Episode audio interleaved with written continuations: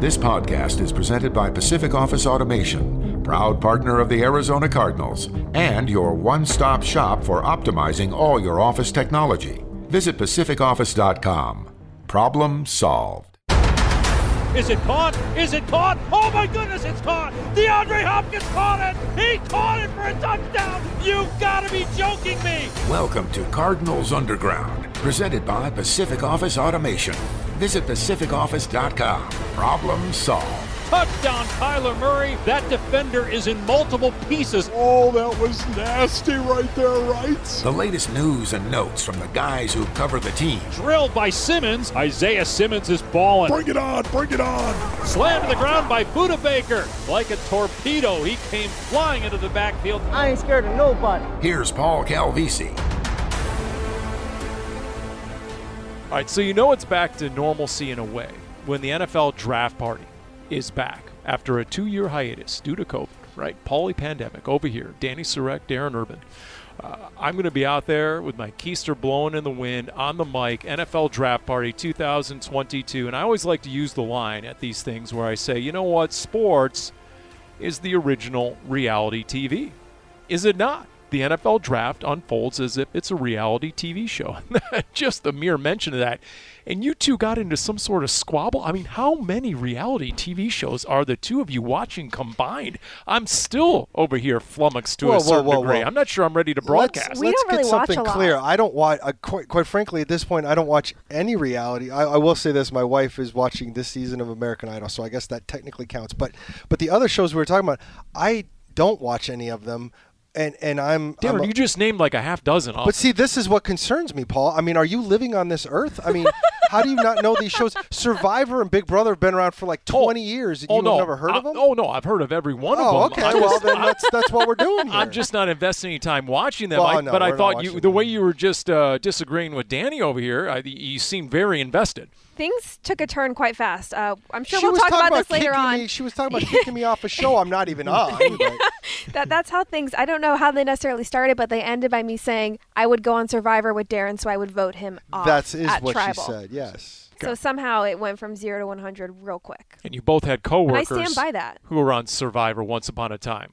which yes. I Uh, okay. not a coworker here, but yes, a, a coworker when I was at the East Valley Tribune. She ended up going on Survivor once, and what was a former player that you knew. Danny McCray used to play for the Cowboys. He uh, was my former coworker when I was there. He's still working there. He was on it last season, so during COVID. So I had never really watched Survivor. It came out when I was like young, so I remember the basics of it, but hadn't watched. So I was like, "Oh, my friend's going on. I have to watch." Came out when was, she was young.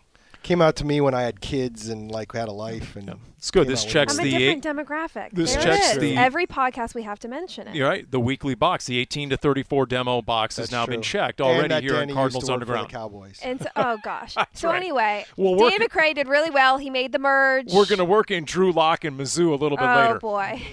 Those are the three things that are just automatic. Co- I understand why Darren Right. would come for me, but Paul, come on. No. Well, somebody came for oh, Darren I in the get what mailbag. made the merge means now. I get what you're saying now. All right. you Somebody go. came for Darren in the mailbag when it comes to Survivor or Big Brother or whatever. Yeah, he was just asking if uh, if there was a survivor type, or what the question was was if Michael Bidwill all of a sudden came to you and said that you and a bunch of people in the front office had to go on Survivor or Big Brother, who would be the fir- who would win it and who would be the last person, who would be the first person kicked out? I'm like, I, I As long as I could train and learn how to like start a fire, like use flint and like train my stomach to only eat rice once a day, I- I'll I'd lay, be I'd be good on Survivor. I'll lay the Vegas odds on that. Quentin Harris would be the man to beat. he, he Oh, goes out for like three week Oh, that's hikes true. Grayson. on his own. Grayson. Fat, yep. I don't know. if Fat she, Gray, we've talked about. Yeah, but with that, you know, metabolism like a hummingbird, I'm not sure she could find enough in the in the wilderness to feed herself. I'm not exactly sure about that. And then number two, I think uh, under the radar is Kliff Kingsbury. You know, a guy from Texas. He, you know, the whole upbringing, and uh, I just, I'm just saying, this is. Here's I- the- I'm here's the- curious, what does that mean from Texas? Because he's- I'm he- from Texas and I- I would the- not. you know, he's an under the radar here's the, outdoorsman. here's the problem with Kliff, though. A guy that likes to spend a lot of his time, you know, drawing up football plays. Is he going to be open enough to want to like create alliances? Because that's a big deal. yeah, the social game is Yeah. important, Darren. yeah. Although he does have a social game. I mean, when you put it like that, well, then maybe. Uh, Well, Here's my merge uh, translation. Uh, so I, I take it merge is a synonym for segue. Can I go with that? Can I say that? Y- You can in this context Okay. because, quite Thank you. frankly, if not, we're never Yeah. going to get this right, podcast. because we're dying for a segue right now. So if, years ago, for Lent, I gave up reality TV shows, in particular The Bachelor and Bachelorette. you were which just- watching those once upon no, a time. though? I had no choice. It was all over. I, every single TV in my house was was tuned to it. So I, I gave that up. This year for Lent, I gave up chocolate chip cookies and uh, and scones. Uh, you know, Are you a big scone guy? in the morning coffee. You know, either a chocolate chip cookie or scone with coffee. It's wait, wait, wait, mandatory. wait, wait, wait, wait, wait. You just can't drink coffee. a chocolate chip cookie for breakfast? Why are you judging? That sounds was- like an it- amazing I- life to live. You're right. I, I should have mandated. I gave it up years ago. You're absolutely right. You're like, how am I winning the off season by you know over here packing on the muscle in the off season when I'm eating chocolate chip cookies for I breakfast? You're right. There's but- nothing wrong with chocolate chip cookies, just not first thing in the morning. You know what I'm giving up next year, and I should have given up this year. Mock drafts. I'm just going to give up mock drafts every year this time of year. Have you seen the latest one out as we go to the mock draft update desk, regrettably, NFL.com? And look, we like Lance Zierlein a lot, but Yeah, when he gives this, us. I had to highly disagree with this one. This is 3.0 uh, Yeah. for him. No, no, when they when they give us a four, the trade is okay. I guess. But Wait, I don't know what it is. The So- pick was not so. first much. of all, it's four rounds and it includes trades. okay. and he's I not only the- looked at the first round. He's not the only one to include trades. If you're doing a mock draft and it includes trades, you might as well be it might as well be like a creative writing project for a junior college English class. Yeah, I but to be it- truthful, I mean, come Paul, on. if you don't have trades, then you're definitely never going to nail anything because there's always trades. But anyways, go ahead. So he has the Cardinals trading out at 23, moving down to 29 in a deal with the Chiefs. KC would take Chris Olave, the receiver out of Ohio State. and Which, if he's there at 23, the Cardinals, I would think would take him. But anyways, Totally agreed. And at number 29, the Arizona Cardinals Wrong. select 20, 29th overall running back Breece Hall out of Iowa State. never going to happen. No chance. Nope. No chance. None. Not going to happen. Nope. So, uh, look, here, here, here's here's the most intriguing part of these mock drafts, and might be the only reason I'm looking at these mock drafts is because if the authors are talking to front offices, I'm trying to get an answer to one question and one question only: How many quarterbacks are going to be drafted before the 23rd pick in the first round? Because if you're telling me only two quarterbacks are going to be drafted before the Cardinals, that's problematic, as in this one. Or there was another one that came out recently. I'm trying to, I think it was ESPN.com, might have been McShay, had five quarterbacks going before the Arizona Cardinals drafted number 23. If you're No telling way. me there's a run on quarterbacks before the Cardinals and five of them go and it pushes that many more position players down, that is a double ding all day long. That is a great scenario if you're the Arizona Cardinals. There's no way five quarterbacks go. He had three of the top five picks going to quarterbacks. No way. Malik Willis, Kenny Pickett, and Matt Corral, all in the top five of this one mock draft I saw. It was either NFL.com or ESPN.com. I know there's hundreds, literally hundreds of mock drafts, but this was a mainstream, uh, proven NFL insider who had this. So, anyway, but that is a question, don't you think, Danny? How many quarterbacks go? Because if there is a reluctance to draft quarterback by these other teams, by far the most important position in the game of football, but if this is in the year that teams are going to feel that need and urgency, then guess what? All of a sudden, I'm not nearly as confident the Cardinals are getting the receiver, the edge guy, and or the corner they need. And then that starts to question okay, well, that mock draft had him trading down. Is there any scenario, if that's the case, the Cardinals are now having to look at what assets they have and maybe trade up? And if, you're, up. if you're that serious about getting these players, of we were talking about this earlier, of trading back is it's great if you don't need a quarterback and there's a lot being taken off the board because you can trade back and say we are comfortable taking this many players and so we know if we trade back this many spots we will still get at least one of them one of the interesting things I've that I've that I've seen, and again, I'm not making this commitment to what I think of this draft class because I, I don't know, but there's a lot of people that feel like the the players you're getting at 20 to 25 are going to be not that much different than the players you're going to get from probably one to ten, and it's it's not top heavy like that. There is no. I mean, if you look at uh, a lot of people are saying Hutchinson is going to go first, the the edge rusher from Michigan, and they're saying that he's good. He's going to be. He's got a real good chance of being good. But we're not talking about Nick Bosa. You know, and obviously the quarterbacks you've already mentioned. Nobody is talking about any of these quarterbacks as like Andrew Luck or even Kyler Murray. So you know this is this is kind of what you're facing, and that when you talk about trading down, okay, you're sitting at 23. There's nobody that really stands out to you. You know, it depends on who's going to be there. Now we can only go by the the names that keep popping up and, and going. Like Daniel Jeremiah was on the Pasch podcast this week, and um, I know he mentioned cornerbacks is one that's sticking in my head, and like the McDuffie kid from uh, uh, from Washington. Yep and Gardner from Cincinnati and uh, Stingley from LSU. He's like, all those guys are going to be gone before the Cardinals pick. And I believe that Stingley is, and I believe that Gardner is.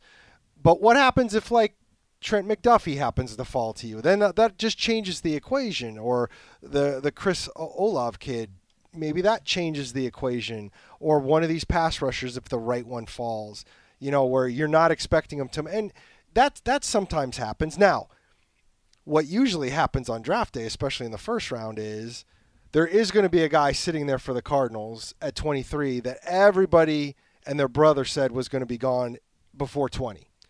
But what you're finding is is the reason he fell is because every everybody was wrong and every team in the league and usually that includes the Cardinals said to themselves, "Yeah, this guy isn't this guy isn't a top 20 pick." And so everybody's disappointed, or the Cardinals get on the clock. well, why aren't you going to take this guy? This is he's the number one guy on ESPN's board. I've seen his name up there, best remaining player over and over. Why aren't you taking him? And that's because there's nobody in the league that really ever believed that that guy was that good. Sometimes it just that's the way the cookie crumbles, though. I mean, there have been the players chocolate chip cookie for breakfast, or the scone. Come on, crumbles. easy guys. I only have four days to go. Easy. of just, I mean, there's so much that obviously goes into the pick of not just best player available, but what do you need or where are your other picks and and all that stuff so i do think there's a chance that if, if there's a player and it's we were not expecting them to be there at 23 i don't think it necessarily means that oh all these mock drafts you know the teams view them differently i think it's just other players that are good that probably fit their needs a little better and sometimes well, it just but but okay this is a great debate because we're not talking about individual people but when you start saying it it, it matters over what needs are and everything. Oh, okay, but it doesn't it doesn't ultimately matter. You can't sit there and say how do I want to put this? You can't sit there and say this guy's a top 20 pick when nobody picked him top 20. Fair. Tom Brady right? As great as he became, you can't say that everybody missed on him because everybody thought he was not good enough. Everybody, multiple times. Now he turned it to a place where it turned out he was and he went in the in the right position. But like like I don't should he have gone higher than the sixth? Yeah, but I mean, are you going to sit here and say Tom Brady should have been the number one overall pick in in 1999? I think was his draft class or 98. Can't remember which one. Um, you know, should he have been the number one overall pick? Well, I guess in hindsight you could say that, but I mean, you weren't even saying that two years into his career. I'm just saying there's a chance that players fall yeah. And it doesn't necessarily mean that it people were I guess wrong in their evaluations through mock drafts or anything like that. It just it just depends. I'm just saying don't oh, need Oh, but see see I wholly disagree. Okay. I'm just going to say you're wrong. And no. I mean ultimately if you can't if if if nobody thinks you're that, that's like saying I I think of uh, an evaluation of a player is almost all about where they go at least at first, right? I think we just slightly disagree okay, on this. I, I think that a player can fall and it can just sometimes happen that way mm-hmm. of the teams that are picking and what they're looking for or where their other picks are or any a whole number of reasons. I don't necessarily think that means that teams don't think they're good. Well, I think of players who have fallen and and then teams will pounce on them and then regret it later. Robert Nkemdiche. That's a good one. Uh, to a lesser degree, Alan Branch oh, this guy's a first round pick all day long. There he is in the second. We're going to get him. Well, wait a minute to your point, Darren. There's a reason he fell into round two, and why was that? Sometimes that's that's more of an alarm bell as to wait a minute. What do other teams know that perhaps we don't? There's got to be a reason why he just keeps falling and he's still available pick after pick. So, you know, where whether that pertains to the Cardinals this time around or not, I'm not sure. I do know that as far as receiver goes, and you guys know this, the first two months of this year, what was I over here and I was pounding this table and I'm saying, find yourself that special receiver in round two. Give me a Davante Adams, give me a Deebo Samuel, an A.J. Brown, a, a Jarvis Landry, a Michael Thomas, a Chase Claypool, Michael Pittman Jr., right? These are all round two receivers. A Cooper Kupp in round three. Use that round one pick for an edge guy. But if that first wave of edge guys is gone by 23, and one of the first wave of receivers is still on the board, for example, Mel Kiper, latest Mel Kiper, he projects at receiver Drake London, USC to the Jets, number four. Ohio State's Garrett Wilson to the Falcons, number eight. Ohio State's Chris Olave to the Eagles, number 16. Jameson Williams, mm, this hurts, to the Patriots at number 21. And that would leave Jahan Dotson or Treylon Burks from Arkansas at 23, according to Mel Kiper for the Cardinals. Now, just me, I have no interest in Jahan Dotson whatsoever. I don't want a 178 pound receiver. We've been there and done that recently. Don't want the small, diminutive receiver who's a burner and is automatically and only a slot receiver. I appreciate you not going there, Paul. But, but Treylon Burks this dude. Usually, you guys stick together. This dude. I'm, this dude. I'm just I'm just yeah. listening to Paul. Continue. I'm, I'm, just saying, as a fine diminutive American myself, a man's got to know his limitations, and uh, we we've been there and done that with these sort of receivers. That's all I'm saying over here. Give me Treylon Burks, 6'2", 225. Dude benches 380. He squats 500. He's described as a bully. Uh, Rashad Johnson, the former Cardinal safety, Alabama broadcaster was waxing poetic about Treylon Burks and the physicality and the versatility in that Alabama Arkansas game this past year, and just how they're able to throw him slants and digs in the quick game, and and, and they literally put him in every single spot on the offense except offensive line. They line him up at tight end, they line him up at quarterback, running back. He's Deebo Samuel on steroids. Here we go. He's even bigger. I mean, I'm thinking Anquan Boldin. I'm thinking that kind of physical guy. He didn't have the best measurables at the combine, Treylon Burks, like Q. Still, he ran a 4.55, but just his ability to get yards with the ball in his hand. So I guess that's a really long winded, roundabout way of saying I have come around to the notion of a playmaking receiver in round one. If so be it, that guy is there. Welcome. see, it took me three more months to see the light that Danny's seen all along. That's basically what that one word just said. That was fantastic. Welcome to the club. uh, I mean, we talked about the wide receiver is one of those positions where typically you can use those players you take in the later rounds of the draft and through working through training camp, right, working mini camp, couple games a season, you can kind of mold them to what you want as – you know that, that that's a hard position. I mean, obviously all positions, but like that in cornerback is just the speed of the game is just it it's it's a lot early on, and so a lot of times those later picks it might take them a couple games, but you can get a lot overall. I would say in some of those later picks and wide receivers. However, I agree with you, especially as of late. We've talked about Ja'Marr Chase, Jaylen Waddle, Justin Jefferson, CeeDee Lamb, those game changing wide receivers, and how they've worked out when you take a chance on them. So here's my question Oh boy.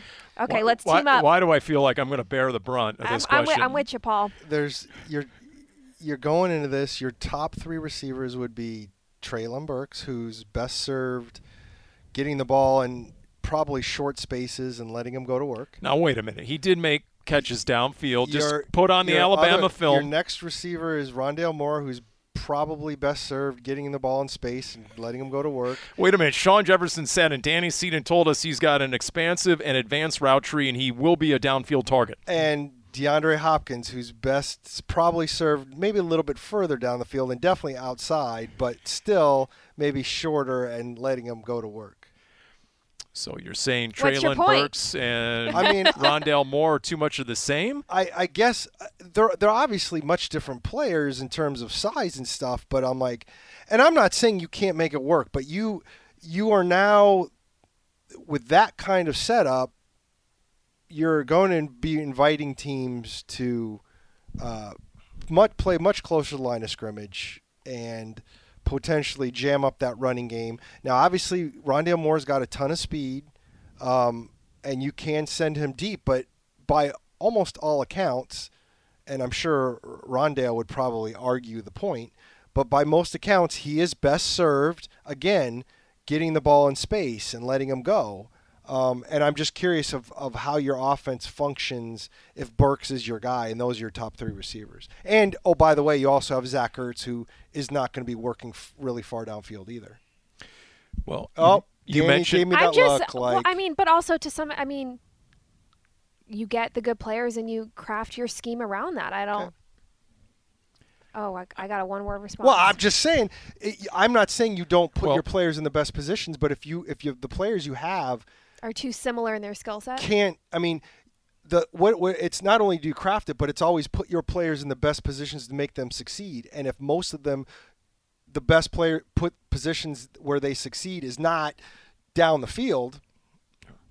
I'm going to say something really profound right now. Playmakers make plays. Anquan Boldin ran a 4-7 at the combine, Yep, and he was ridiculously productive and a borderline Hall of Famer. also true. Deebo Samuel, arguably the best all-around offensive weapon in the NFL last year, and he's not known as a burner. Nope, And he's used out of the backfield. He's used in the lateral game quite a bit. you're absolutely right. So, you know, Brandon I, Ayuk isn't. I but get- yeah. So, but see, you're, you're arguing singular singular players, though. I'm arguing in the context. I'm not saying in a vacuum Burks doesn't make a lot of sense as your Samuel guy. But like even when Anquan was doing his thing here, for the most part, Larry was your down the field guy. Now he didn't have tremendous speed, but he was your down the field guy. You'd throw it up and he'd make the play. I'm just saying that although he's not a burner, now four five five isn't four seven. I mean, Treylon Burks he can run, but you know, he, I mean, what it- what what is all what did what did a four two forty do for John Ross, right? I mean, either Also you true. you can play or, or or you can't. But getting back to Daniel Jeremiah. Because I transcribed what he told Dave Pasch on the Pasch podcast, just about what he liked the most about Treylon Burks. He mentioned the measurables, the physical part of his play, and he said, I looked at wide receiver the last few years, and what do the top wide receivers all have in common? Whether it's different styles or skill sets, they all have this one thing in common, and that is what he calls play strength the ability to make a play on the ball when it's up in the air, in traffic, the guys who can come down with it. Ja'Marr Chase, Deebo Samuel, A.J. Brown, even Cooper Kupp, he cited at 215, 220, has a lot of play strength. And once again, Cooper Kupp is not a burner. He's No. not a guy who's going to wow you in the 40. And he said, this is Daniel Jeremiah still, to add that sort of wide receiver to D Hop and Rondale Moore, he he thinks would be an asset. Uh, once again, I- don't want the Jahan Dotson types, you know, the hundred, you know. But if you're giving me D Hop, Burks, and Rondale Moore, I think there's enough difference in those three receivers. At the very least, a defense is going to have to keep an eye on a Treylon Burks, and it's going to help, you know, in- terms of DeAndre Hopkins. Because when you see this stat, and I know you saw this, Darren. Uh, in fact, DeAndre Hopkins himself retweeted. You guys probably all saw. It was from the Pro Football Focus Patriots account on Twitter. Highest passer rating generated when targeted in 2021. Number one, DeAndre Hopkins, 141.4 was the passer rating by Cardinals QBs, mostly Kyler Murray, For those that When aren't targeting aware, DeAndre the highest passer rating you can get is 158.3. and that was number one in the NFL. A highest passer rating generated when targeted as a receiver. So what does that tell us? A, that tells us D Hop is really good. But number two, um, does that tell you the Cardinals in dire need of another option? Well, let me. Uh, if if we're talking about if you're gonna Hence, draft hence it's worth a first round pick. Treylon Burks, we're gonna stick with that if they draft him. So, throwing out the question here, what about the thoughts of bringing back someone like an AJ Green? Why does that have to be stuck on those your on those as your wide receivers? Well, I mean, I, I think I think that option is very much there right now because you cannot go into the you cannot go into the draft assuming you're going to get a receiver, uh, or at least a receiver that I mean they're going to draft a receiver, but is it going to be in the first round, second round, even third round, or is it going to be one of those later picks? So I think AJ Green is absolutely still on the board, depending on what happens in the draft, and you know that's that's kind of how I'm looking at it right now. Um, because if you do get there and the, the right pass rusher is there in the first round, and then a really good cornerback is there in the second round, well, maybe that's what you're going on. And we haven't even talked about offensive linemen, which I'm not ruling out. We've talked about this before, Danny. I mean, uh, you know, four of their five starters are gonna are are gonna be free agents after the season. So, Mm. you know, you you And they don't have a backup center at the moment. right. I mean, I, I do think that they've got to continue to uh, build on that. And look, I'm not advocating that you have to do everything uh, because it's about the offense and everything, but at some point, you know, because he already has, your quarterback is going to notice when you don't take an offensive player in the first round. And if you do it for a third year in a row, What was the year all the Cowboys fans wanted Jerry Jones to draft Johnny Manziel, and he went with the right guard or Zach, the Mar- Zach, Zack Martin, Martin. in 2014. yes, best pick. Jerry never made and then did make. No Johnny Manziel, right? Forget Future the Hall of Famer Zack Martin. Right. Forget the fans, forget the headlines, forget the live TV trucks outside the complex. We're just going Zack Martin at guard. And I, I that would be the equivalent Cardinal style this year. Like we're all I'm sitting here, I'm drooling over a Treylon Burks, or give me some big pass rusher with a motor, even give me Devonte Wyatt, the human wrecking ball from the inside, the Georgia D lineman extraordinaire. Give me one of those guys, and then you go with some guard out of Texas A&M whose name I already forget and I can never remember and for good reason because he's an interior offensive lineman but it might end up being the best pick you could possibly make in the long term to Darren's point and and you're right I am dismissing or at least neglecting to mention that offensive line very much could be a priority because teams always typically work a year in advance Like and you so you're at least going to have some needs this time next year at offensive line it's not the sexy pick. And we all know, Paul, you're all about the sexy. So, Well, here's it. my other fear. Thanks for asking. Is that when it comes to wide receiver, there could be a big run right before the Cardinals pick because in all these mock drafts, most of these mock drafts, the Eagles are targeting receiver at 18. The Saints are targeting receiver at 19. The Patriots are definitely targeting receiver at 21. And of course, the Packers are thinking receiver at 22, even though they haven't drafted a receiver in the first round in some 15, 20 years. The stat is ridiculous. Last time the Packers went receiver in round one. And other other teams, I know at least the Cowboys pick. I know you keep saying that, but pick 24, and they got rid of or they let go Cedric Wilson, Amari Cooper. So there's other teams who will likely be looking to trade up to get a wide receiver as well. It's not just those teams already set in front of the Cardinals. Then again, the last time the Cardinals went receiver in round one, Michael Floyd, 2012. 2012. Yeah. That means that Steve Keim, who took over officially as GM in 2013, has never drafted receiver as a position in round one, correct? No. And it just doesn't ring true to me that it would be something. I mean, unless it was somebody super special. I mean, hell, you can go back, and I, it's a different game. We all know that, but you could go back to 2004, and if Steve Keim had been in charge of that draft, I believe the Cardinals would have taken Ben Roethlisberger, and that wouldn't have been Larry Fitzgerald. Mm. Interesting. Let that hang in the air. That's really. By the way, 2004 was the year with the most receivers taken in the first round of any draft. There were I seven. that's correct. There were seven taken that year. Now the last two years have been six and five, in one year or the other. So that number's been ratcheting up recently. Well, and again, the thing about receivers these days is, and everybody's saying this because of the the influx of uh, more pass first high school programs, which took a while to catch up, but it's now it's becoming easier to win by spreading out high school defenses and throwing the ball all over the place. And you have all these seven on seven passing leagues and everything. There is a belief that you are always going to have four or five stud receivers coming out on a yearly basis now. So you don't get one now, or one might become a free agent later, or there might become, and that's the thing. That's why that's one of the reasons the Packers were willing to move on from Davante Adams. It's one of the reasons all these teams are willing to trade on these receivers that have been good. That's one of the reasons there's so much talk about whether the Seahawks keep both Tyler Lockett and or DK Metcalf. It's because we know we could probably get somebody cheaper all over in the draft, and somebody else can pay them. And let's not forget that the Cardinals are also already paying a hefty price for a wide receiver. The best thing that's happened in the last week is the fact that the Houston Texans gave another two years to Brandin Cooks.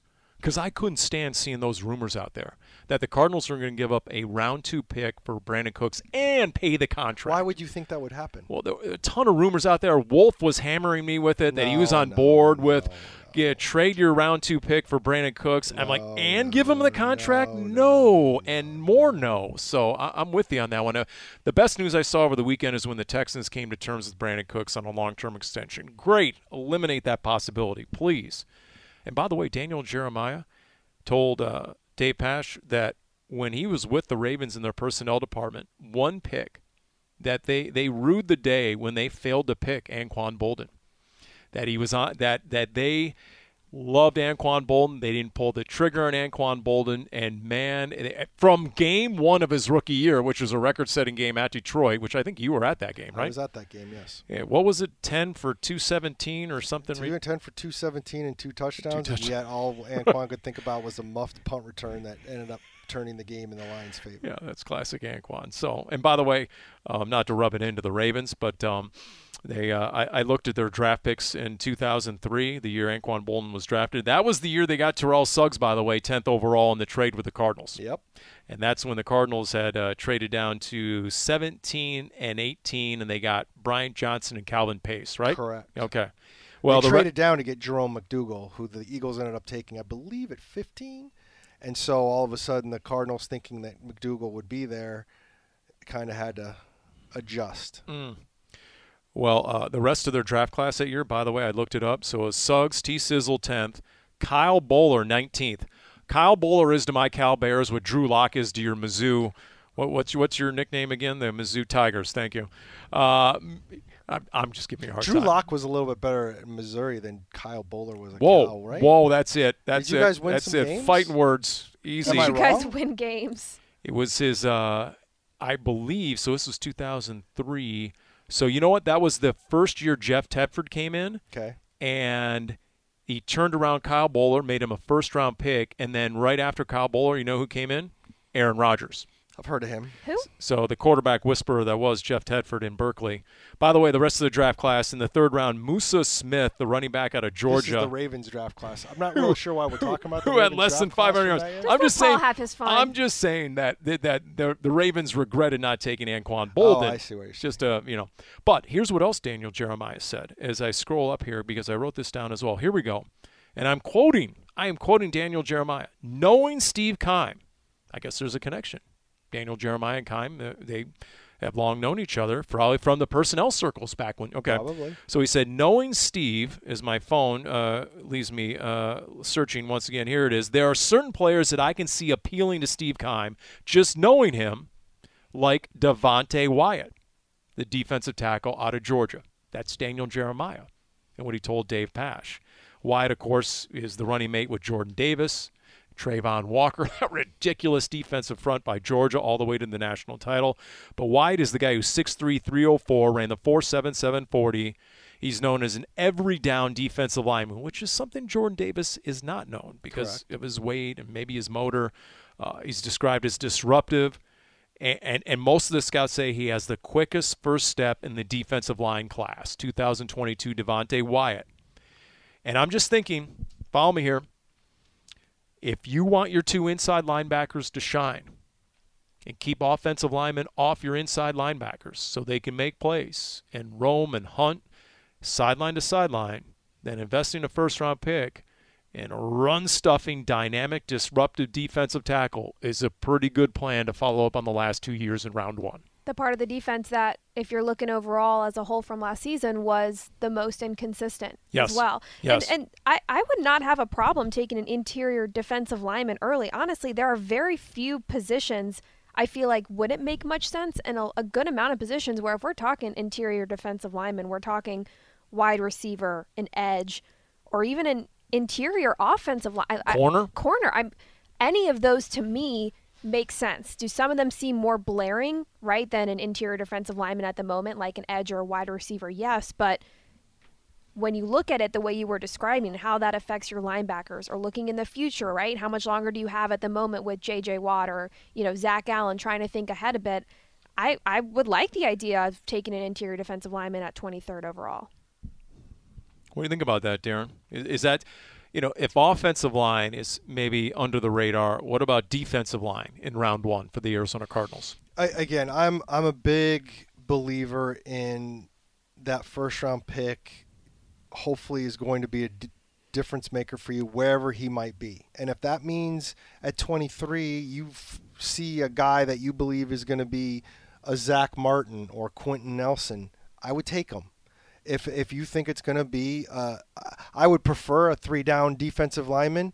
Um, so if you think that that's Wyatt, I don't have any problem taking that because that's that's a guy who's going to make a difference for you. I thought it was interesting with Daniel Jeremiah saying that he feels like the Cardinals could line up today and play, and they they don't have a gun to their heads in terms of having to take any one particular position going into the draft. Now, I'm I'm assuming he means probably more so like in the first round. I mean, I do think there's some spots that they need to fill that they probably need to address at some point, but maybe you're not locked into that in the first round. And I, I'm on the fence on that. I, I mean, again, to me, if there's a really good pass rusher there in the first round of 23, I wouldn't mind getting that, or a really good wide receiver. But again, you have to be convinced. Like, I don't want to see them taking a Cody Smith, who was a second round pick in, or not Cody Smith, Cody, Brown. Yes. uh, Oh. a second round pick in Mm. 2009 I'm gonna take a after the Super Bowl year because they desperately needed a pass rusher. They forced the pick in the second round to take the best pass rusher they could find, even though they knew he wasn't good enough, and he wasn't good enough. And I don't, I just don't want them. I don't want to see them doing that. That makes no sense to me. And I do think, you know, in those days, I think Steve Keim has learned in that regard to not do something like that. So so if you went, for example, edge in, in round one, just to finish up on receiver, then maybe you go after a Skyy Moore out of Western Michigan in round two. If a Christian Watson, who's who's an up and comer and is rising out of North Dakota State, great size, six four, six five, maybe he's there, or or Alec Pierce out of Cincinnati, maybe that's your round two selection is one of those guys who falls to to 55. The question is, will there be a run on edge rushers before you get to 23? Uh, Daniel Jeremiah, he doubled down with Dave Pasch that they it goes 20 deep. There are 20 talented edge rushers in this draft who are ready to make a difference and be playmakers at the NFL level. Now, what that means exactly, but I'm guessing the Cardinals are going to be looking at a collection of, you know, Boye Mafe out of Minnesota, or maybe Arnold Ebiketie out of Penn State. You know, Nik Bonitto is a guy, you know, that I've been all over, but not not like it's it's some sort of revelation. The scouts have known about this guy for a while, but now he's starting to get a lot of buzz. So, what does that mean? You know, if there's going to be a run on receivers, could there usually be a run on edge rusher? Well, my thought of you saying that is Cardinals seem to be in a good position. Those are two of the top, arguably three, if you want to throw in maybe cornerback, positions of need for the Cardinals. So whether it's a run on wide receivers or edge rushers, the chance when you sprinkle in some of those quarterbacks or other right offensive linemen here and there, seems like a good chance, whether it's an edge rusher or a wide receiver, that a player the Cardinals like will be there at 23 because if you're saying it's deep in wide receiver and as pass rushers, those are both high needs for the Cardinals. Well, it also to me speaks a little bit to where the talented young, you know, young athletes are going to play. They're going to play edge rusher, they're going to play receiver because that's what the NFL needs these days. That's what the game's all about, pass rush and the passing game. And so I would hope that those would be stronger spots and why there's fewer guys playing the other positions. And Danny's right as she chooses to make it rain over there. Um, because it Money is- It is. They are the money positions. positions. The number of times it was funny. I've gone to so many combines at this point, 20 or 21 or 22, whatever it is, and you know, you get these players talking, and you know, once upon a time, you know, you're talking to these running backs, and this happens and that happens, and as the time went on, and the number of running backs that would come out and say, "I really wish I would have played a different position." And, and that's kind of where you are with some of this stuff. And some of these guys, you know, so uh, getting back to the original point, I do think it doesn't mean everybody's going to be a great edge rusher, but if you've got some talent, that's where you're going to find yourself. You're going to find yourself out on the edge, or you're going to find yourself catching passes, or you're going to find yourself defending passes as a corner. Or if you've got a high ceiling and this coaching staff likes where you can go. Well, I mean, and again, to me, I don't mind high ceilings, but I, you got to be real careful.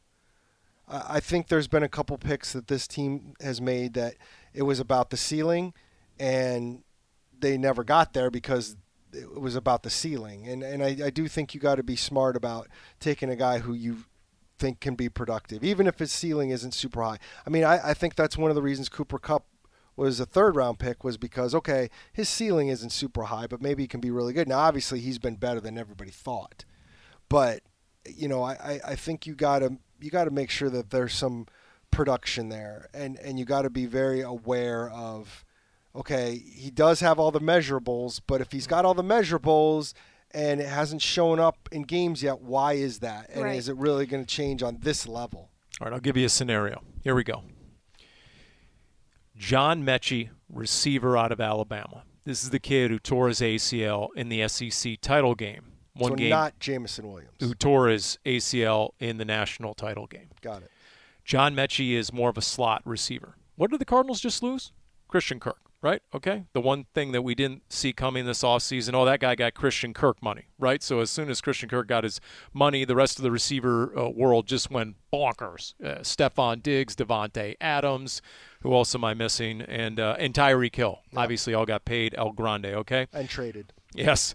So if John Metchie, for example, with a torn ACL, is sitting there in round three, and in rounds one and two, you've gone offensive line and edge, or edge and offensive line, Not or- receiver. Exactly. Then boom, you know, because this is a guy that Daniel Jeremiah cited out of nowhere. Wolf or Dave Pasch just said, "Give me a guy under the radar who you think's going to be really good that people aren't talking enough about." Rashad Johnson, Alabama broadcaster. We asked him that same question. He mentioned John Metchie, clean route runner, catches everything, tough, excellent play strength. You know, he's going to catch 80 balls every year over a 10-year career, is what Daniel So- Jeremiah said. So I could see if they're going to go receiver, they could maybe wait until round three for, one, for a guy like that. Why? I understand the the the conversation when you're talking about waiting for round three, but I I'm curious as a Paul Calvisi, Here we go. Paul Calvisi, Here we go. Chocolate chip cookie eater. Please don't say that. You What? don't, you don't have one, do you? Why why would you be so against Dotson in the first round, but you're willing to go with a slot receiver in the third round? Well, first off, Metchie has a reputation for being tough, like tough as nails that Dotson doesn't quite have. But Okay. but uh, it's I mean we do agree that uh, getting a guy in round three is much different than round one, right? If you if you're already able to get your but isn't Dotson two other a, a positions, slot guy kind of? Dotson is yeah, slot guy at So, 178 I- pounds. I don't understand, Metchie is like- more like 200 pounds though. I mean he's more oh, like okay, but what are you doing with Rondale Moore then? If you believe Sean Jefferson, who we had on the Big Red Rage, and they're moving him Paul outside and down has, the field, has bump. built Don't this look at entire me. offseason But wait a minute. on Rondale Moore being your number two outside receiver. But hang on, hang on. You need receivers, period. I I, mean, you have D Hop, Rondale Moore, and You're right. a guy whose first name is Jack and last Well, name is that's- Squat But at so this why, point. Wesley. why are you dis, dis, uh, So- disapproving of uh, Dotson then? I'm just saying, if you can get a guy who's going to be who's going to have a decade career in the NFL, sitting there in round three, then John Metchie could Wow, be that guy. That's all I'm saying. that. That's when all did I'm he? saying. You said what? MCL? ACL. ACL. ACL? When? ACL. When? SEC title game, so that would have been Late November or early uh, December. early December. So how early is he even going to start workouts? Not really sure. Just like Jameson Williams, I don't really know. He, he's going to be on the he doesn't even know if he'll be ready for tra- like. There's no way for training But like camp. on on Jameson Williams, I, I'd be willing to wait. I'd Right. have no problem if they drafted Jameson Williams. I will wait. Right. And and I think that that would be something they would consider. I, I just think you you've got to you've got to be absolutely sure that this guy, the uh, from the other guy from Alabama, Michi, John Metchie. Metchie. Uh, sorry, I, I don't know. Um, you've got to be absolutely sure that he's going to be really because if you spend a third round guy on a guy with a knee injury, You got to do your saying, due diligence. You got to I mean, look into uh, it. you, th- this team's had a lot of washout receivers, unfortunately, in the draft. You, I don't think you can afford another one. I got- I'm just sort of reverse engineering a scenario starting with round three. Yeah. Then if round two, you're going to go with the edge rusher. Because once upon a time, I was thinking Nik Bonitto in round two, You not going to gonna happen. He, he's not falling to 55 based on what we're seeing and hearing. So now, as I mentioned, you know, the honor Ebiketie, uh, Boye Mafe, they probably won't be there either. So now maybe you're looking at Drake Jackson out of USC, who's more of a body type of Chandler Jones, not quite as tall, but he's sort of long and smooth. You know, been a bit inconsistent over his USC career, but how many different coaches and, you know, trauma and dysfunction as USC had as a program. So, you know, maybe that's because of that. But here's the other guy. This is where I'm driving. Here's the other guy. My new my new round two update desk edge rusher. How about Josh Paschal out of Kentucky? Have you seen this guy? 6'3", 278, 4'7", 40. Only three-time full season captain in school history at Kentucky. Do the Cardinals like to draft guys who are team captains? They do. Okay. Uh, he was second team All SEC, academic All American, led Kentucky, who had a pretty solid season. Hello, Corey Peters. We see you over there. Uh, and he had 15 and a half tackles for loss, five and a half sacks, and 12 starts. And what's Is he an edge guy? I know. Yeah, He- get to the good part. he- get he's- to the good he- part. he- he's described uh, here as a thicker Ziggy Ansah. Isn't this is the player who also beat cancer? He it, good Junior, knowledge. right? Right. Good knowledge. like sophomore, junior year. Nice. If we're talking reality shows, give her a big red rose over there, Danny Surek, because yes, it was July of 2018. He was diagnosed with malignant melanoma uh, in his foot. The bottom of his right foot underwent multiple surgeries and a year of treatment. And uh, when they brought him back, like I said, he was a three-time team captain, 19, 20, and 21. And the Kentucky coaches say, in addition to being a player, this guy is all about building a culture because he's all about football on and off the field, et cetera. So I'm just I'm trying to think of a viable round two edge rusher. That could be the guy. That's so you see him playing linebacker. They say he, he's an edge guy. He's he's incredibly fierce in setting the edge, and now he doesn't have that that he doesn't have that burst athletically that would get him into the first round as a pass rusher. Just seems a big boy to be sitting there on the outside in this defense. But Maybe. that's just me. maybe. So uh, that's just my, you know. Now, Melvin Ingram took a visit to the Dolphins on the day we're recording this. So, you know, is there still a veteran pass rusher out there? Darren Urban, I put it to you: Is there still a veteran pass rusher who's going to be wearing a Cardinals uniform this year that's on the free market right now? Yes. Okay. Care to name names? No, I, and it may end up being somebody you've never heard of, but there'll be a veteran. And that's a promise. Just kidding. So it won't be a big name, Melvin Ingram, I didn't say I Clowney. Didn't, I didn't say that it wouldn't. I said I didn't right. say it would though. okay. All right. You How don't- about a- how let me a- ask you this question: how Do about you, you don't think there'll be a veteran? No, I think there will. They Okay. have to. You, don't have gotta- another choice. Well, yeah, you have lots of choices. Oh, I'm And by the way, even a draft pick. I would still try and look for That's what we're saying, but that doesn't mean they absolutely have. You said they don't have a choice. to bring in a veteran. We all have choices. By the way, by the way, you're being belittled right now, just like last week I was ridiculed by Darren Urban. And, and I might have to narrow that down a little bit as to exactly. What's the common denominator there? exactly. Paul? I'm going to have to narrow By that the down a way, little bit. somebody in the mailbag was talking about how much they loved our chemistry. So Really? Oh Really? wow. No. Uh, translation. Glad for that. I, I don't want to Translation. ruin anything we've No, built here. no. They love they love how Danny and Paul take a beat down from Darren is what they like. Yes. He, the latest last week was uh, Darren's snarky aside that oh Paul's the first guy in the history of the draft to say it's better to go into the draft with multiple needs than fewer needs. Okay, but you know, okay, I might have to own that one. But but Daniel Jeremiah, uh, Daniel Jeremiah himself said that because there's no obvious tell right now with the Cardinals that they could go any one of these positions because they haven't signed a Jadeveon Clowney or a Julio Jones you're right. or a Stephon Gilmore. He they could not- still go receiver, edge, corner, O line. So love- you know what? I love how you- I feel vindicated. Good job, Paul. I really do. Thank you. You're a step You- ahead of us. You actually made the point that they are in a better position to draft because they don't have all these holes. I think he was making the point that they don't really have a bunch of holes. But okay, if you would like to if Yeah. you would like to dovetail that together, I, I'm going to give you that one. it still amounts to the same strategy. You know, it really does. You just got there. You just got there in a different way than than yours truly. Honestly, though, between now and the draft, I don't. Unless the Cardinals are going to fill multiple holes, I don't think it really does them all that much. You know, good to go after some of these guys are still out there, unless all of a sudden the price is right because the agent for one of these veterans says, you know what, we better sign before the draft, which is a possibility is plausible and feasible. There's no doubt about it. Otherwise, I, I do think Daniel Jeremiah is right that a lot of teams looking at the Cardinals go, man, what are they going to target? What are their priorities? And and and then again, if you say to yourself, okay, you know what, we're signing Jadeveon Clowney tomorrow, we're getting Stephon Gilmore the day after that, and you know what, Julio Jones come on board, and now all of a sudden you say, all right, and then we're going to use some draft capital, and we're going after one guy who's our guy in round one, and we're moving on up from 23 to 14 to get said guy. I could see that strategy as well, perhaps if if you're saying, you know what, we do have that urgency because the Super Bowl is in our building this year, and we are all in on this year, this roster.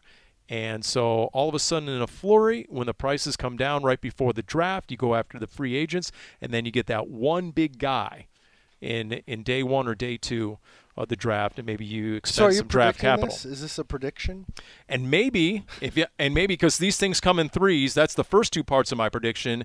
And maybe in line with that, there's also a contract extension for a certain quarterback that's There announced before the draft. Write down the date of this podcast. So whereas we've all been patient this offseason, maybe in a flurry of moves in the week or so leading up to the draft, all of a sudden things Darren doesn't leave his laptop for 96 straight hours. That's my prediction. The extension sounds reason maybe not before the draft, but later on that sounds reasonable to me. I guess my question to you is you guys have obviously been around this organization, this front office more so than I have, much because longer. you used to work for the Cowboys. My question is do you see this as a staff that's going to either adjust the philosophy or their intensity throughout this process because they're hosting the Super Bowl? And by the way, Danny's adjusting on the fly. She's ignoring all references to the Cowboys That's and just probably a good proceeding. idea. It was really That well is done. called It's- It's really well done. It yeah, is. yeah. I enjoyed it. She was not drawn off Um, sides by your hard snap count. Do I think that? No. See, I, don't either. don't. I mean, ultimately, um, I mean, I think they're trying to win, and it doesn't matter where the Super Bowl is going to be. I mean, that, I think that's where it comes down to it. I get maybe you know you feel a little more excitement I- and I that think- the I last feel two like- teams who have hosted I have feel like. Paul could clip that little soundbite that he just made of those predictions, and if he put it on Twitter, he would get a lot of likes because that's the kind of stuff that I think a lot of people would love to hear. I just don't know if it's going to happen. Are you accusing me of being Paulie pandering? Is that what you're saying over there? Is that, is that, is that the accusation over there? By the way, uh, I'll just throw this out there that if there is a contract extension for a certain quarterback, uh, I'm guessing that that number begins with a two. 200 something. And that maybe it ends up around, oh, the same average annual value as a Dak Prescott, You're going on a limb and saying that. and Aaron huh? Rodgers, and who's the other one? Matthew Stafford, who are all right at 40 million per year. That's just a gut feel. Going to throw that out there. Why- We'll see. We'll rewind this in a couple of weeks and see what happens. Why do you think that's a big time prediction? I mean, that's That's isn't where that, it's, a, isn't that a given? That's good. That's good. I mean, I just Well, think that's a given if and it- when he gets that extension. Yeah. I mean, his At this his rate, agent you're right. is not going to agree to something less than market value. Although, wait a minute, Matthew Stafford does have a Super Bowl. Aaron Rodgers does have four. Count them four. He flashed a four at the Phoenix Open before he even got four, four MVPs. And so I'm just saying their Deshaun resumes. Watson has none of those things. That's true. Yeah, but he has an employer who was utterly desperate and, and or deranged, maybe uh, in hindsight. That's uh, It is interesting that the know. NFLPA made an official the day of this taping made an official push publicly to for players to try and essentially leverage themselves and get guaranteed contracts going forward. Yeah, funny how that happens. Mm-hmm. Mhm. Yeah. Mhm. Well, once again, eh, eh, are you guys now in agreement with my prediction going into the NFL owners meetings that 31 owners wanted to do to Jimmy Haslam what Will Smith did to Chris Rock, right? I mean, and and and, and now seems like now- ages ago. Now you're seeing evidence of of what I was talking about then. It's coming to fruition now. Come on. I I, mean, I, don't disagree with you there. So, at the, by the way, do you guys like the draft? Do you like this time of year? And, and, and while you think about that, I'm just going to work this in, or a friendly reminder to everyone that it's draft weekend country concert, all right, presented by SeatGeek, fe- featuring Ryan Hurd, Lanco, Callista Clark. It's going to be Saturday, April 30th on the Great Lawn at State Farm Stadium. That's Saturday, April 30th. That's draft weekend. The draft weekend country concert. Uh, for tickets and info, go to sportsmansparkaz.com. That's sportsmansparkaz.com. So there's that out there, okay? But a big, big weekend at State Farm Stadium and out on the Great Lawn, both the draft and the country concert. You like this time of year, by the way, because you guys put in a lot of hours over a lot of days, including weekends for the draft. So, Danny, are you, are you on board with this? Tis the season. I love the draft. I think it's so exciting the way that all the all the lead up, right? You've got the Senior Bowl and the Combine and pro days and all of this stuff leading up to the draft and how teams are evaluating these players and how they're thinking they're going to make a difference on their team and how they're looking in the future and just the excitement of these players who have worked their whole lives and they're getting rewarded with that and the chance to play in the NFL with the best of the best. I, I think it's a really exciting time. I think personally, like what we will be doing, it's a rush. It's it's a long rush. It's a long weekend for us and working and covering all of that. And so of course, articles, shows, all everything, podcasts, all that stuff on on azcardinals.com. And that to me personally is exciting too. Just it's it's a long weekend, but it's a lot of fun covering that and and seeing where players end up. See, for me, I I'm I don't know why, but I mean, the the thing about the draft is you're talking about so much stuff that probably is never going to come to fruition. And Absolutely. That, that's kind of mm, it's it's hope, Darren. Doesn't Cardinals VP of Media Relations Mark Dalton doesn't he track the accuracy of some of these mock drafts? Yes, he ha- does. Hasn't he found historically that even the top guys, the big names who do the mock drafts, maybe get two, two it's, picks it's, correct it's every usually year? a little bit better than that, but Okay. it's it's not much more than five or six, Okay. and they're all usually pretty high. And it just I don't know. I again I it, the the thing about mock drafts is just like for what I do for a living, I write about this team. If the Cardinals draft a player, I'm gonna write the hell out of that guy by the time he gets there. And if he they don't draft him, nobody cares. So Oh, are we talking specifically about mock drafts? I thought we were talking about no, the draft. no, we are talking about the draft. well, But this that's is why thing. Next the whole year I'm giving up mock drafts for Lent. Once again, we're coming full circle. Like for instance, we talked a bunch about Burks today, right? Yep. We, we talked a significant amount about Burks. oh yeah. If they don't take him, it just right. feels kind of like wasted breath. Right. In general, though, this the draft too. I mean, it lends the, itself to a lot of speculation. I'll give you that. The, the new season has already obviously started with all of this going on, but this is kind of the big hump to get over, and it's like, okay, you know what? No more speculation, no more looking all that. We've we've got a good chunk of the team now. No, like let, let, let's get rolling, That's right? You got rookie point. mini camp, you got OTAs coming up, and and you know you blink and it's training camp. You know what? Also, I'm I rem- haven't even gone on vacation yet. You're already trying to blink us to va- training camp. You Come were on, in Dave. Florida two weeks ago, Darren. See, he's he's not using the three-letter F word "fun" when it comes to draft time. Tis the season. He's just not, Danny. That's a, yet another difference You're gonna have you fun and at Darren Urban. that the the draft party. His keister's First going to be night. Blowing in the wind. I We'll heard. see. We'll see how it goes. Last time I Gotta did one of these. Uh, so that. last time I did one of these was 2019. It was Kyler Murray, and the special guest up on stage was Jake Plummer and Frank Sanders. And I made the mistake of going into my future of football. You know, he's got the Oh, arm yeah. and the legs, Yeah, and and and then this. Jake Plummer didn't like that because he said, "Wait a minute, I was the future of football in 1998. What are you talking about?" Because he had the arm and the legs, Jake the Snake. And so, yeah, I personally offended Jake 10 seconds into my opening uh, segment there up there on stage. So, yeah, that was uh, no Jake. Jake was good with that. He was giving me a hard time up there. By the way, I am reminded this time of year though how these top draft picks. I mean, you talk about nonstop. And when you look back, and we're going to get into December, and there's going to be a number of these rookies who hit that proverbial rookie wall. Yeah. Think about it. Their college season ends. They immediately go into training for the combine.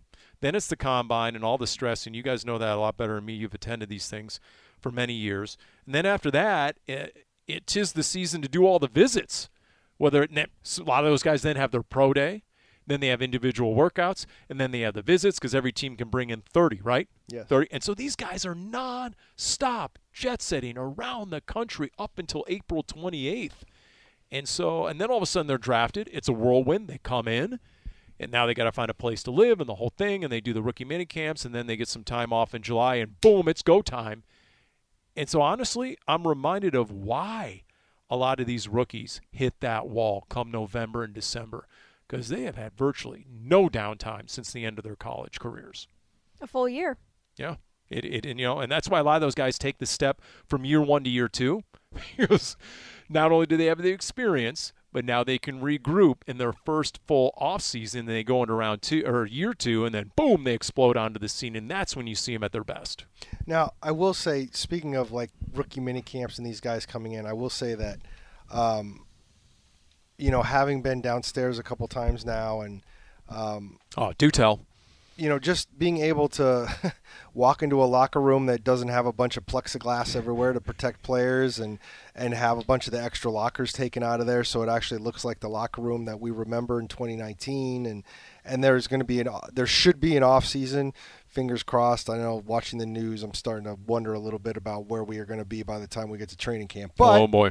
um, you know, we're, we should have you know a normal off season. You know, again, again, depending on how many people show up and voluntarily, how many veterans want to be here. But we'll see a lot of the rookies, and it's just it is going to be when you talk about an off season, Paul. Just overall, it's going to be fascinating to watch it kind of play out. To like, do we get kind of back to the levels and the and the vibe that we had pre-COVID? Because uh, it's been a couple of interesting off seasons. By the way, no one's going to Vegas for the draft, are they? All the coverage is going to be done here from Cardinals HQ, right? The Dignity Health Training Center. I believe we're going to have a potential uh, camera there in case our pick is there, but no, nobody, uh, everybody else is going to be doing our coverage. That first night, you'll be at State Farm Stadium. Correct. You'll be Yep. here, Darren, writing. I'll Yes. be uh, hosting a, a show with Craig Grialou, so we'll be here as well, having some guests on and, and all that before the pick. So lots of coverage, but locally. I just throw that out there because I find it interesting. I don't know if the sports book have done this in the past. Maybe in Vegas they have, but they have hundreds of player prop bets on the NFL draft, which I was not aware of previously. Like what? What are the fun ones? So you can find bets ranging from how many players from each position group will be drafted. Okay, in the for- first round or the Yep. whole draft. Well, there, I think first round mainly. For example, the over under this year on receivers in the first round, five and a half. Because two years ago, six went. Last year, five went. The all time record, seven, as we mentioned, seven receivers in a first round. That's the year Larry was the first receiver taken, 2004. So, you know, that's one uh, that's out there. The over under of individual players' overall draft number. So you can take Treylon Burks and you can bet the over under on what his draft position will be. I mean, it's pretty crazy. Uh, all the different options. Now, not what is the available to you. over under on Trail, Treylon I do not have that in front of me. Thank Is you for asking, Darren. 23 and a half? I don't know. Which player will be drafted first at their respective position? So if you're thinking, okay, quarterback, is Kenny Pickett going to be the first quarterback? Is Malik Willis going to be the first quarterback? And then there are odds associated with that. So that's uh, that's interesting. I've often thought that Paul was going to get very deep into the whole. You know, I find that uh, intriguing. Just in, you know, and how- you know thing. that whole thing. Uh, by the way, uh, as we uh, as advertised earlier, apparently Mizzou, Danny, does have a national championship to their credit, according to our uh, Jim Alejandro, Thank you. Applause for me, please. St. Louis native. Um, the Mizzou disc golf team That's right. won a national champ. You're aware of this? I am almost. I mean, you know, I follow Mizzou's disc golf team closely, but you Omo don't. did send me a text No. over the weekend to Yeah. make sure I celebrated accordingly. That's right. The lie detector just went off. So it was the 2022 College Disc Golf Men's Division One National Champions, your Missouri Tigers, a 2022 sweep for the Tigers in college disc golf, which I'm not even sure. I mean, that's what the frisbee, right? It's is that what, we're, disc golf it is? is. That's what we're known for. Disc golf. With a disc. Okay. But All are right. you number one in innovation? I don't think so. How you feeling, by the way? They, Devils. they just had the spring game, ASU spring game. How you feeling over there as a Sun Devil alum? Wh- You know the saying, if you have two quarterbacks, you don't have one? What happens if you have five quarterbacks? Do you have one? That's my question to ASU fans. I think um, I think it's going to be a long season. Maybe that should I be my think. goal this fall. Go to an ASU football game. Make sure it cools down before you do that. By the way, did we ever get an answer to which member of the front office you would take as your partner in Survivor? did No, we ever get an answer? No, answer there's to no that? partners. That would be like Amazing Race, which I don't watch, but that would be. That's right. Danny Darren was said really maybe we she could was work really as offended. partners. You were really offended by my gaff about the show there. You, that I, you, You don't go in with partners. You don't, okay. You go in individually, and they put you on teams, and then you have to go far enough to make the merge where you. Okay. You just gotta watch, Okay. Paul. You sit in the office with myself and Sam, one of our editors, and we both watch. So if you watch, Okay. you can start talking with us when we recap. I'm surprised you just didn't pick it up like through osmosis if they're talking about it. Yeah, it's, it's hard to decipher what's reality and what's reality TV, and you know, it, it, sometimes it is. So, and you know, and then I, I hesitate to get involved because you know I don't want to ask the proverbially dumb questions. Because So, you're not in the demographic. There are no Yeah. dumb questions. right, right, exactly. Just just your reaction when I ask the dumb question. That's just uh, so. Well, from here on out, I will not react. No dumb questions. Yeah. Okay.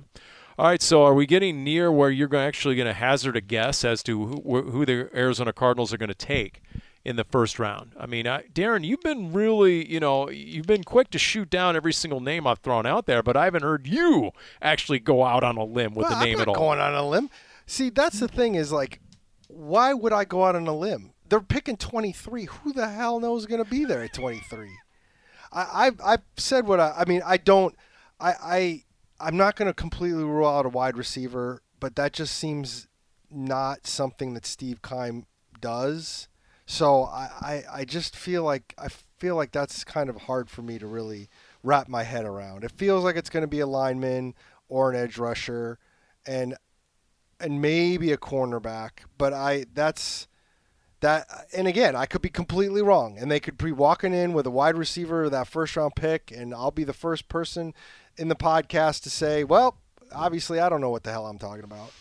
Yeah. Dan. And but I will say okay. that if I'm also the first to say that you guys don't know what the hell you're talking about either. So, I, I, I, I what's good for the goose is good for the gander. I don't. I've never heard that. Oh come Now, on! see, now it's it's Darren. Are you being serious right now? I am being serious. Oh my god! I'm sorry. Did I offend you? No, you didn't offend me. I just made me feel old. I'm sorry. That was not my intention. Yeah, sure it wasn't. You know what? I'm purposely letting Darren just just bask and just let Keats that are hang. blowing in the wind. exactly. you know, he, he's had the facial. It's been a long time You know coming. what? I need a chocolate chip cookie. Yeah. Oh, now Oh, that. that's yeah. Well, that's what. I get here, and uh, you know what? I might have to go. I made it within three days. Wait, wait, wait. Four days. I, I'm gotta at- ask this you know, question yeah. before we lose this. When you first were talking about this, did you give up chocolate chip cookies, period, or just for breakfast? No, period. Are you having Oh, like homemade period. cookies But- this See, morning? I but- thought but you meant typically- just for breakfast. No, no, period. But typically, the time frame within which I eat it is breakfast. Two reasons: one, it goes great with coffee, and two, I can burn it off the rest of the day. There's a big difference between eating that cookie to start the day or before you go to bed. Are You're going to pay for the one before bed. Are these homemade or are these store bought? Oh, I wish they were homemade, but no, they're not. No, mm. All right, Paul. not. I got an idea for next year. Okay, for Lent, you need to give up Lent. I see. wow, that's heavy. Saying. That's really heavy. That's uh, I think it would clean up a lot of your issues. that's good. That's good. Well, I'm going to cite you in my next confession. Not only forgive me, Father, for I have sinned, but so has Darren Urban. On this edition of Wouldn't Cardinals Underground, time. brought to you by Pacific Office Automation. Sounds like somebody needs to go to confession more than others.